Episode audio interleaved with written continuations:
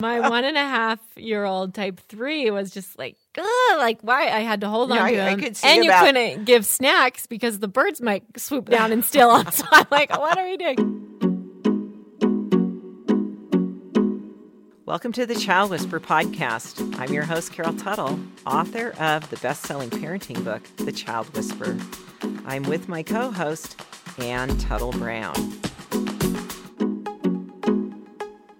When I first listened to the chapter on type 1 children in the Child Whisperer, I knew immediately that my three year old son was the poster child for type 1 energy. He's always bouncing and is so bright, cheery, and animated. I love that about him, but I am really struggling to figure out how to redirect or rein in his energy and enthusiasm during church and other situations in which he's supposed to be quiet and reverent and without just telling him to be quiet and covering his mouth with my hand. It's infuriating and endearing and baffling all the same time, even in the midst of his punishment for being too boisterous. He's laughing and having a good time. Any advice would be appreciated from this type 2 mom. That's where I say children are not, um, they're, they're different nowadays.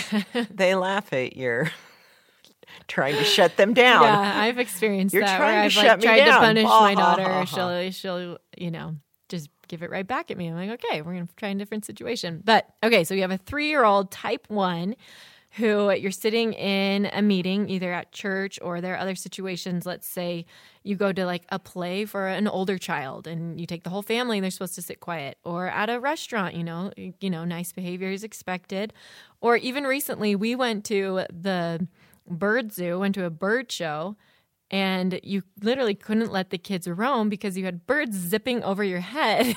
And Yeah, they told you that it would be a risk to move through the stands because the birds might land on you and my or think you were part of the show. my one and a half year old type three was just like, like why I had to hold Yeah, on to I- I him, could see and you about- couldn't give snacks because the birds might swoop down and steal them. So I'm like, what are we doing?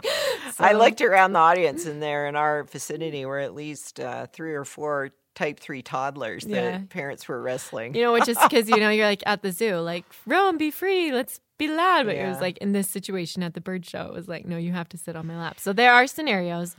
And I would say most of the time, like avoid those scenarios when possible. You know, obviously that- you're not going to, you know, don't take your two year old to a movie because they're just not ready for that. You know, Well, and it depends. Again, I teach in the Child Whisperer. You're looking at two criteria to determine what to expect from a child. First, their type.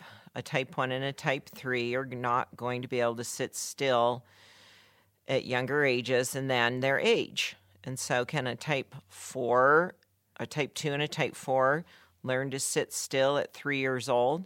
More capable of that than a type one or type three. So, that's you have to kind of create that uh, realistic filter expectation. to go. I don't think you should expect a type a three year old type one to sit still for 50, 60 minutes. Mm-hmm.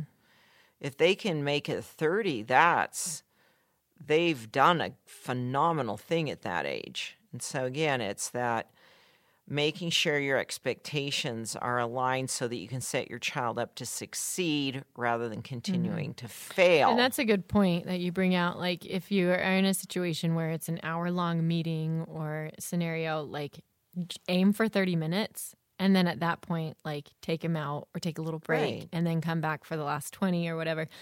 And so, yeah, I like that. But That, don't like, let where him- is your expectation? when you take and him then out- praise them for that. Good job. You've done awesome. Okay, let's.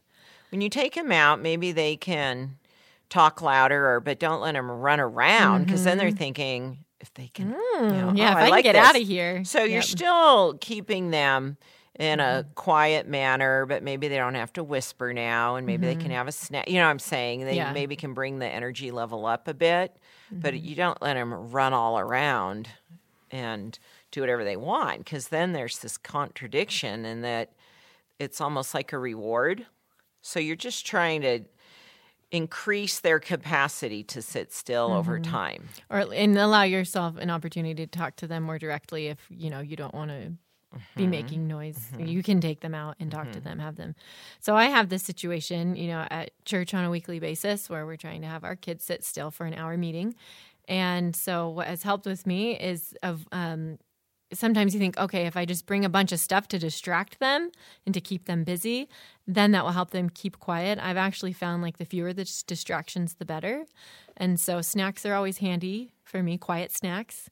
And then always like just some book or some coloring things. And so the few, like if you don't want them to play with toys, and get busy with mm-hmm. toys, then don't bring the toys. Mm-hmm. And so you set an expectation of like this is what you you can color quietly, or mm-hmm. you know a slinky. Those are really quiet toy. Well, unless you start throwing them around across the aisle and stuff, right. or like silly putty or something where they can just play quietly with their hands and keep busy, but it's more like contained. Mm-hmm. Those are good. But you know, look at what are you bringing, and will it add to the movement, add to the distraction? We've got more Child Whisperer coming up right after this brief message.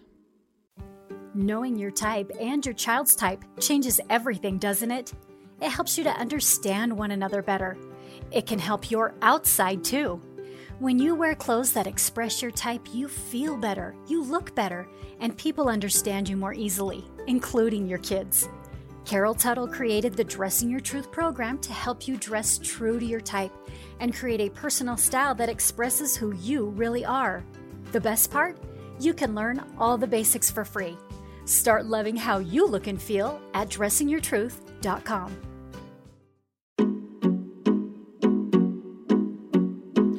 There's a perception from parents that they've got to train a child to sit still. Children will respond to your encouragement for them to sit still because we in our human nature we're capable of understanding this is a situation where this is pr- appropriate behavior. And so you kind of have to have work with that so that you're supporting your child in learning to sit still without having to force something. It's that forced behavior that becomes difficult to then instill a love for where they're at because it's now this is not a place i want to be because I'm being forced and I'm now being punished and I'm being put in my place. And so you just have to kind of balance, you know, really look to what degree is that being is discipline being a part of the experience that they have now this perception of where I'm at is a negative experience for me. And they're going to act up even more because it's like, I don't even want to be here because my parents aren't very nice to me when we're in this and location. they might get louder to get your attention yeah. even more you know like be crying out for attention so the mom who sent this email in um, sent it a couple months ago and before this podcast i emailed her to just see how things were going to follow up with mm-hmm. her and mm-hmm. she said that they have seen some improvements uh, for a couple reasons he's maturing a bit he he's almost four there now. you go so yeah that's a big part of it right there maturity allows a type 1 and a type 3 especially to be able to understand to to be dealt with with reason. I think say 3 and under to try and reason with your child. Mm-hmm. This is where we sit still. Now you have to sit see that's all tell, trying to reason with them mm-hmm. and they're like yeah, we I don't even know what you're talking about. We've we've with our one and a half year old type three, we've taken him out of the meeting more than our type two but our type two can be loud, and so he, he'll like he'll just be like talking in his normal voice. I'm like whisper voice. So we have to, had to practice that, which you know is funny. Like well, twos and fours can still make noise. My grandfather does that, and I'm like, do you know where you are? yeah, you know where you are right now. oh, that's funny because my husband will shush me in movie theaters. I'll be like whispering, ah. like think I'm whispering. He's like, quiet, you're being really loud. Oh, funny. Okay, so another thing the mom mentioned, she said, we did see improvements in all the children's behavior. When we stopped allowing the kids to have any screen time before church, restricted entertainment during the meeting to looking at drawing, let chat books or drawing on paper, and not allowing the kids to have any snacks during part of the meeting. And so I like that she mentioned like no screen time before. I think mm-hmm. a good mm-hmm. activity Should is stimulate them. You know, if you know you're going to be sitting for a while, say mm-hmm. you're going, you have like a big family wedding or something, and the kids need to be sitting for a while, like mm-hmm. go play outside, go be active, kind of get that. Um, so then they can rest, they can sit, and so they're not looking for you know they're not being so busy so just look when you know that you're going to be in a scenario like this look at the bigger part of the day and what's happening before that situation. Yeah, it's great. Great feedback. Another thing to consider is their energy level.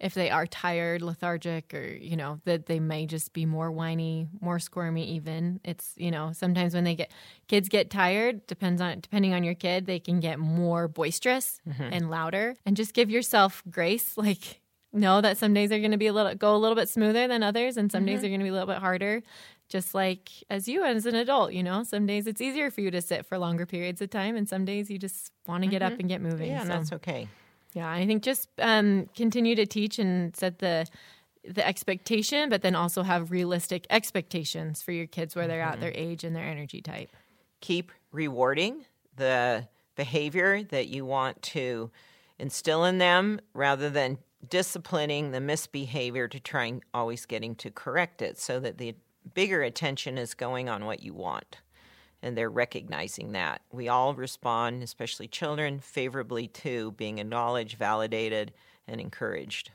So your parenting practice this week is the next time you're in a situation where your little ones are expected to sit still have a realistic expectation and praise them for how well they're doing.